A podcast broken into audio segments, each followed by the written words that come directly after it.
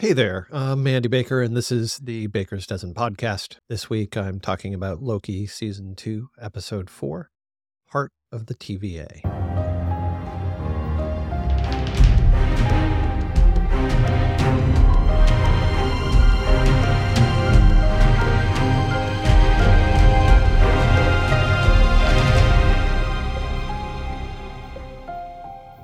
This week I'm going to talk about shortcuts.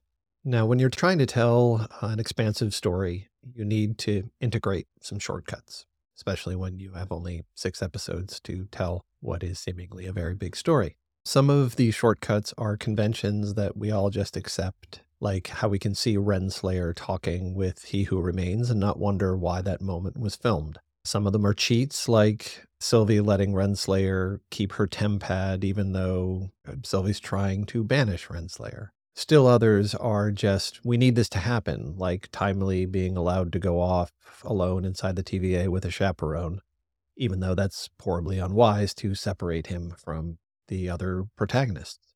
But if we take a close look at all of these devices, we start to see the warping of the plot points to serve the greater narrative. And you can use shortcuts artfully or not. And also, when you take too many shortcuts, you start to feel them.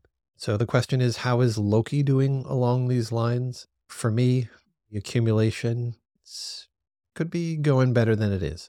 But let's take a look. One. So our first bit of convenience, seeing Renslayer with He Who Remains in the past when they're partners. So who took that video? Like it's being filmed from somewhere to then display on this device that she is looking at, courtesy of Miss Minutes who took that video? Why? Why does it still exist? You have to picture where was that camera shooting from and how does that end up inside this device? How does Miss Minutes have the ability to recreate this moment? And why was audio from this scene extracted from this scene and queued up in the tape player back in episode two? All of this has this edge of convenience to it because there are beats in the story that they wanted to get across, exposition they needed to get across, some tension they needed to create. And so we needed to have some way of conveying it. We, we need a visual way to convey backstory. They don't want to have a solitary flashback scene. So this is one of the methods you can use. It was filmed and now we can be able to see it. But you can't do too much of that before the audience can feel the shortcut happening and wondering how and why it's happening. I mean, there was an added benefit here that Miss Minutes had something to do here in this scene to provide this moment. And it's an easy and visually interesting special effects solution to the problem. I'll talk about this more later, but it could be that all of these things are being put in place as part of a larger plan but for now, it just feels like a shortcut and a way to get this moment on screen. And for a brief moment, you'll be wondering, well, why is that there? How it, does that come to exist? But then you move on and you just sort of take it in stride. Again, it's a question of how often do you do that and how big are those moments? But again, I'll get to more of that in just a bit. Two. How can Miss Minutes just wipe everybody's memories? Now we have that moment where he who remains just says, okay, wipe their memories. He just says it can happen. And you can sort of enshroud it in terms like Protocol 42. What could Protocol 42 be? What are protocols 1 through 41?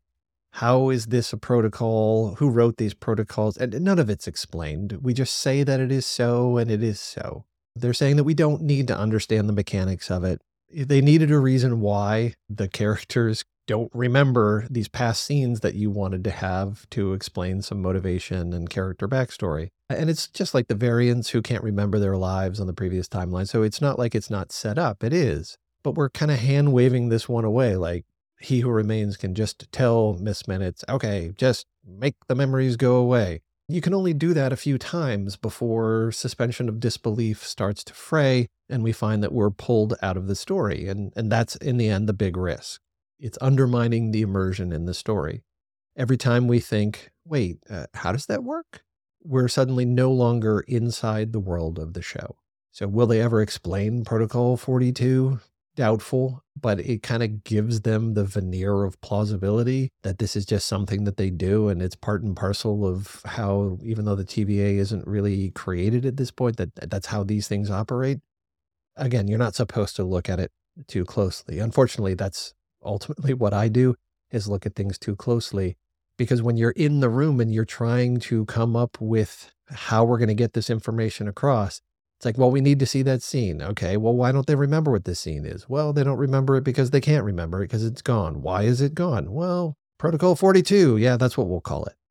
And again, you can get away with that. And especially in sci fi and other genre shows, we kind of roll with that kind of stuff. But again, there's an accumulation that happens where eventually we're like, oh gosh, they just hand waved away a whole ton of stuff. And it just doesn't work anymore. Three. Sylvie letting Renslayer keep her time pad. Now, this was a problem that was started episodes ago. It's rippling out here, so I wanted to talk about it.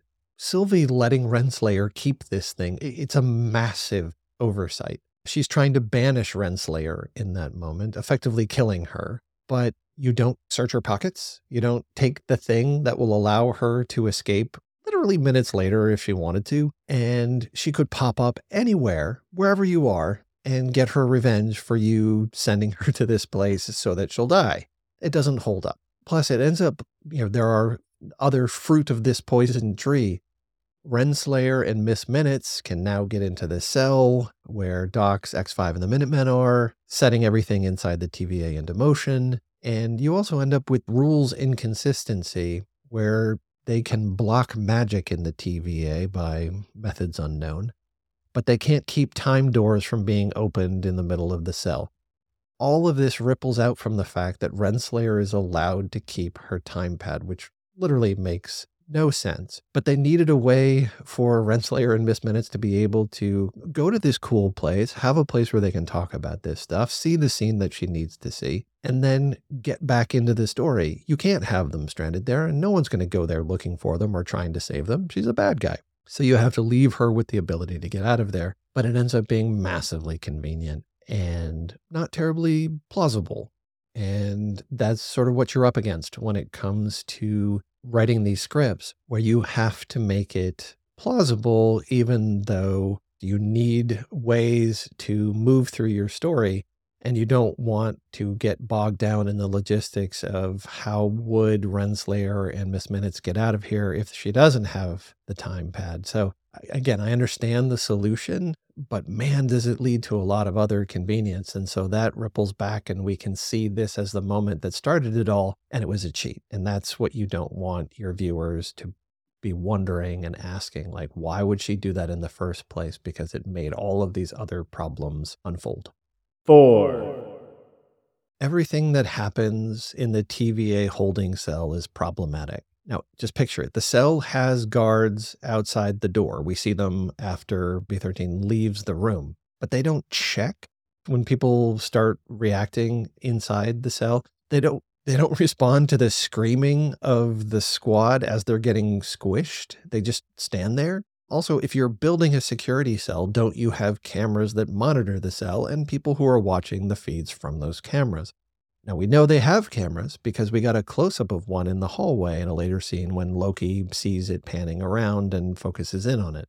So none of this makes any sense at all. It's a security cell. There would be cameras everywhere, and there would be a response and a reaction to the fact that Renslayer and Miss Minutes pop up in there. But there isn't because you don't want it to be interrupted. You want them to be able to do what they're going to do and have this long scene play out. And again, you look at it too closely, it's like it just wouldn't happen this way.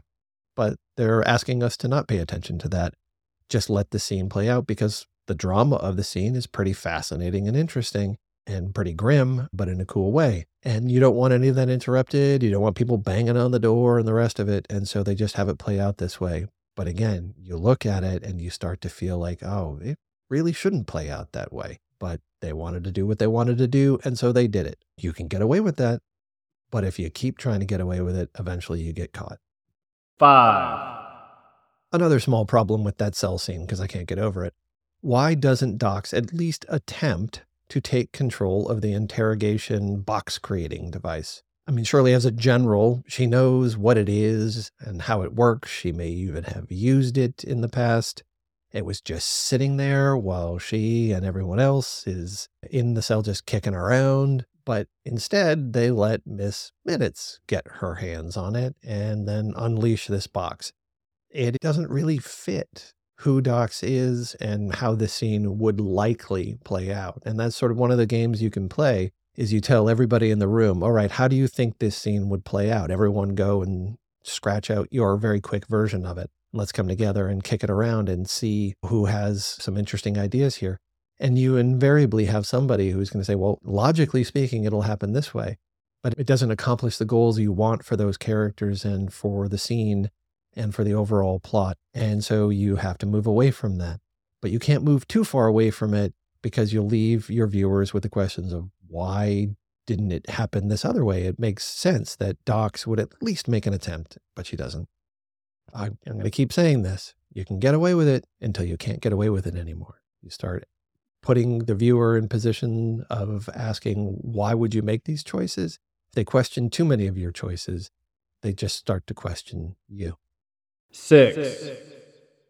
They just let Timely leave to go out on his own in a place that he's never been. It's baffling to me. Now, sure, Timely has D90 with him as a chaperone when he wants to go and get a cup of hot cocoa. But of course, D90 could go and get some and bring it back. You don't have to have Timely leaving the safe company of the other protagonists, but you wanted to get him away. I mean, but Timely is super important.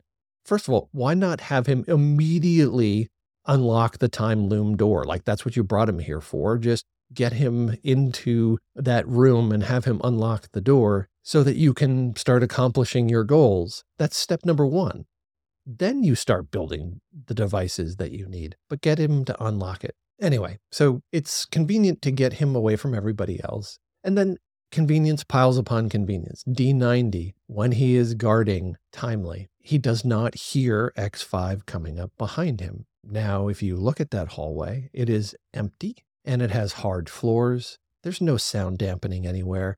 How can anyone walk on those floors and not get heard? It would echo everywhere. Again, it's a little detail which you're not going to think of in the moment, but in the back of your head, I mean, we are wired to take in sensations, right? And we imagine what it is to be in that space. And if it is different from what our mind immediately conjures up, given all the visual details we have, it pulls us out of it. It's a little thing, but little things add up. And they made the same mistake later. Loki doesn't hear Loki himself coming up behind him, walking on those same floors. And that Loki comes up with a time pruner cattle prod thing and, and charging it up, like doing the ch and mm-hmm. that's a sound. Walking is a sound, and the person doesn't hear that version of Loki doesn't hear him coming up behind him. They're asking us to accept a lot of flawed small details here. Again, in isolation, not terrible, but it all adds up. Seven. Another small detail that doesn't make sense. X5 just leaves D90's pruner on the ground after he takes out D90 and captures Timely. Why would he do this? Well, it's because it's a retcon, or, when you look back and say, okay, we need Loki to end up with one of these pruner devices. How can that happen? Who has one? Who can we take out so that he can get his hands on one? And we end up with this moment here where X5 takes out D90. D90 had a pruner, it ends up on the ground, and X5, for some reason or another, just leaves it there. I guess it's vaguely plausible, but it just jumped out at me like, okay, Loki needed to get his hands on this, so he's going to leave it here so that Loki can then pick it up and go about bringing about the scene that we saw earlier in the season. It's a small detail, but would it really play out that way? Hmm, probably not. But on a side note, why, when a person is zapped, do their clothes and other non organic material dissipate with them, but the zapper they're holding doesn't dissipate? It's touching their body, just like their clothes are, or anything that's in their pockets or anything. how does the pruner know the difference, right? How does the pruner know, like, I need to send this person and everything that they're wearing because we don't want them popping up naked in the other place, but we're not going to send the other pruner device because we need to leave it behind here for Loki to get his hands on it. Like, it doesn't hold up logically. Again, I know I'm looking at this too closely and we just got to roll with it. And I'm happy to roll with it all the time it's about an accumulation of moments where you pull me out of the story and make me wonder like why are you making these choices? Way too many shortcuts. Eight. Another small detail but is a very curious one. When sylvie fixes the elevator when it's stuck she rips open the panel and starts playing with wires and she has the line pretty tech savvy it's a small beat, but since when does a Loki variant take the time to learn electrical wiring? Just saying the line doesn't excuse how the plot point was resolved. It's too easy. And side note, what's the point of having there be two hiccups in the elevator? It stops, she rewires it, it starts again, but then the doors don't open. Again, this could be a small detail that we'll understand later as the manipulations from farther down the timeline to make these events happen as they did, that could be a path that they're going to follow here. But in the moment, we're left wondering why. And if you have too many of those, you lose your audience in the here and now, making your endgame reveal that all of this was intentional manipulation of events by protagonists and or antagonists. The moment doesn't land the way you want it to. All we have is what we have here in the moment. And that's a God who knows how to fix an elevator. It on the surface is kind of absurd. Nine. So they can just reboot Miss Minutes just because they say so. Very, very convenient that this is the immediate solution to the Miss Minutes problem. And it also undermines our faith in Miss Minutes as an evil antagonist Miss Minutes didn't do anything to prevent that sort of backdoor shutdown once she was sentient and doing things that people wouldn't like. I mean, that's self preservation 101, right? Making a quick manual override utterly impossible. Yet, as soon as they need a solution to what Miss Minutes is doing, there it is. I just need to reboot it. How is it that Miss Minutes didn't prevent that from happening? She just doesn't seem very sharp that that is possible. And when we think that way, it undercuts the power of her antagonism. 10. So you can't use magic in the TVA.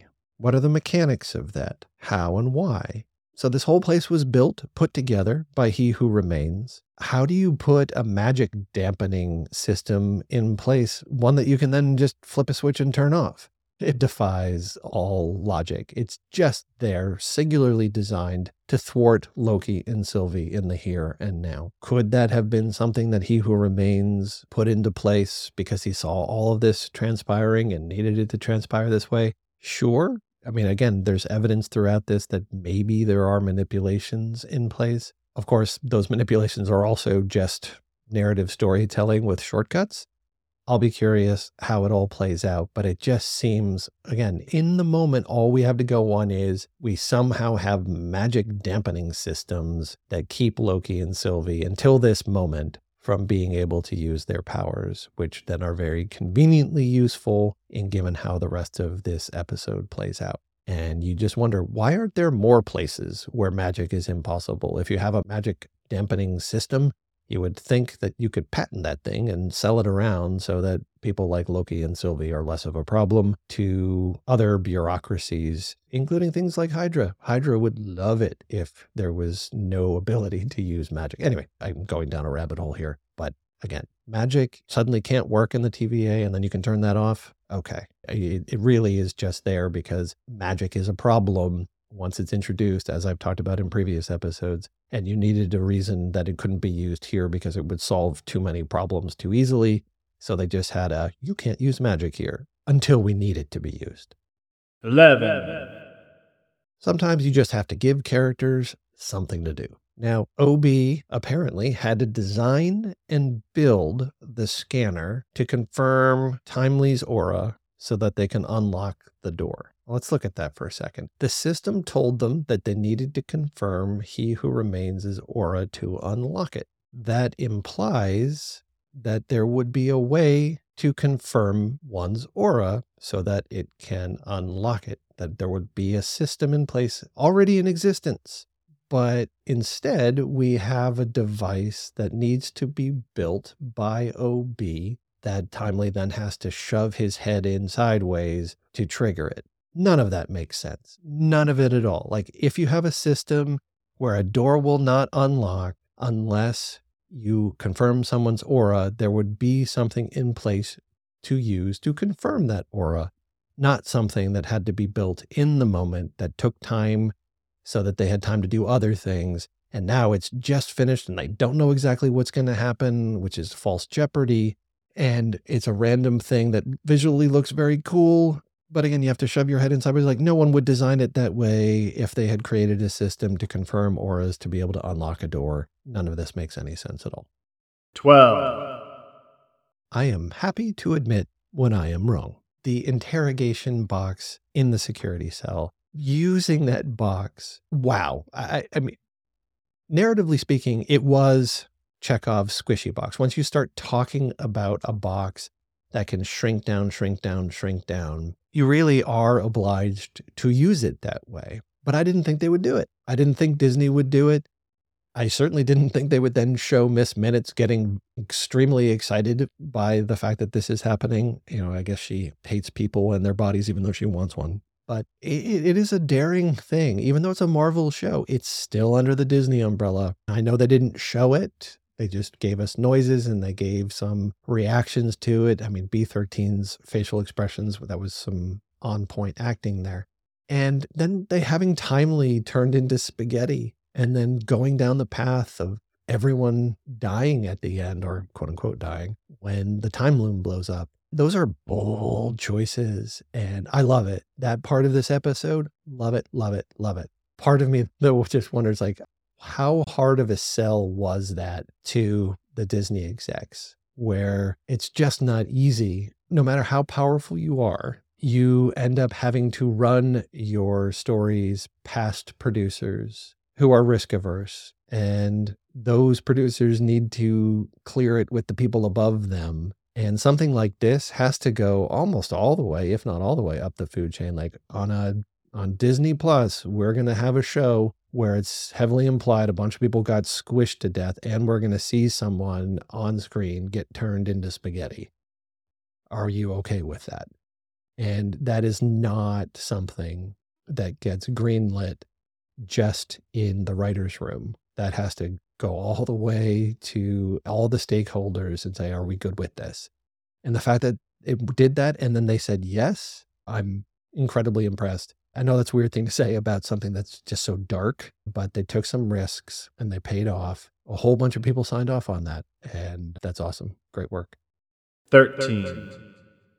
Small things. Rapid fire here. He who remains says, Ravonna Renslayer, you are quite a marvel. And he emphasizes that word, marvel. Now, we've got a movie coming out called The Marvels, and we have Captain Marvels and we have the TV show Marvels. You can't use that word in this universe unless it has some ulterior purpose. It's a loaded word. So, how is that going to weave in here? because if it doesn't weave in somehow, why the heck have the word and have he who remains emphasize it the way he did? Speaking of he who remains, saying that over and over and over again, I'm at the point where it just sounds absurd. I mean, it's good acting that everyone can keep saying it with a straight face, but he who remains, uh, it gets frustrating when you just have normal words being used as names like this over and over again. Thankfully, we have Victor Timely, even though that name is very much on the nose. Thank you, comic book history.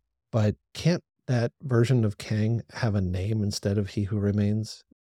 On the plus side, Timely and OB meeting one another, that scene, so much fun. Acted really well, the energy of it, you know, both of them being impressed with the other, even though that creates that weird time loop that both of them are inspired by the other, but neither one could have been inspired by the other if the other one had existed before them.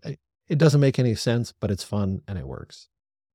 The pie room. Obviously, it's fun, but it's all about set design. It's not a functional eating room. It's one of those little things that pulls me out of the scene. There's no way there's that many people who work at the TVA who really like key lime pie, but it's visually fun. It's green, like Loki. It's one of his colors.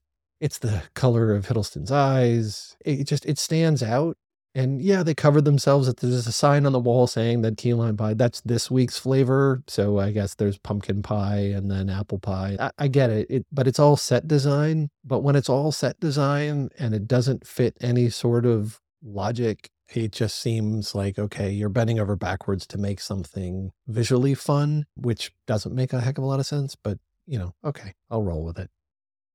I am more and more convinced now that, um, and maybe it happens right out of the gate at the beginning of episode five, rather than ending up in the void, they're going to wake up in their other timelines and see the lives that they could have had had they not been ripped out of them by the TVA. It'd be an interesting place to explore. Now, my son doesn't agree in that he wants to see Mobius on the jet ski at the very end of the whole show, however many seasons that it runs. And I think they can still happen. We can see it now. Maybe he can, maybe we see Mobius watching from a distance another version of himself on the jet ski in this episode. And then he gets to be on the jet ski at the end. But uh, my son is arguing we shouldn't even see it. Everything is saved for the very end. We get to see Mobius on that jet ski, happy as can be. Of course, I then pointed out wouldn't it be fun then if Loki is on the jet ski with him with his arms wrapped around his waist just for a ridiculous final image? Speaking of Mobius, the line about downloading unauthorized games and how he had only done that once. Okay, that's a line that's on point. It's well delivered. It is well written. Well, it, it's it's very funny and uh, well done. Kudos. I mean, comedy's hard, people. That that made me laugh. It's good stuff. And finally, the security camera turning to look at Loki and him looking back at it, who is zooming in on him, and then the phone call and making the phone call at that particular moment when it's OB calling them, wondering where they are. There's a lot of small details that feel like there's a plan in place to bring about an ending that we'll get in the next couple of episodes, and that these are moments that we're going to revisit and understand better when we have the full context. Uh, am I 100% certain of that? No. But when you have these long, lingering shots, the question is always why? Because nothing is ever by accident when you're filming something. Everything is storyboarded. And when they're in the editing room, they're determining like how long are we going to stay on this? How long will we linger? And there's a lot of attention being paid to a bunch of these small moments. So we'll be very curious to see if maybe I'm reading too much into things or if I'm on point here and that all of these details are going to make more sense when we get to the end. Okay, that's it for this week. Thanks for listening. And as always, the only call of action I'm going to ask of you is that you tell people about the show. If anyone wants to understand the writing of television more and maybe in the process learn a few things that they can write even better, have them check it out. All right. I'll see you guys next week. Be well.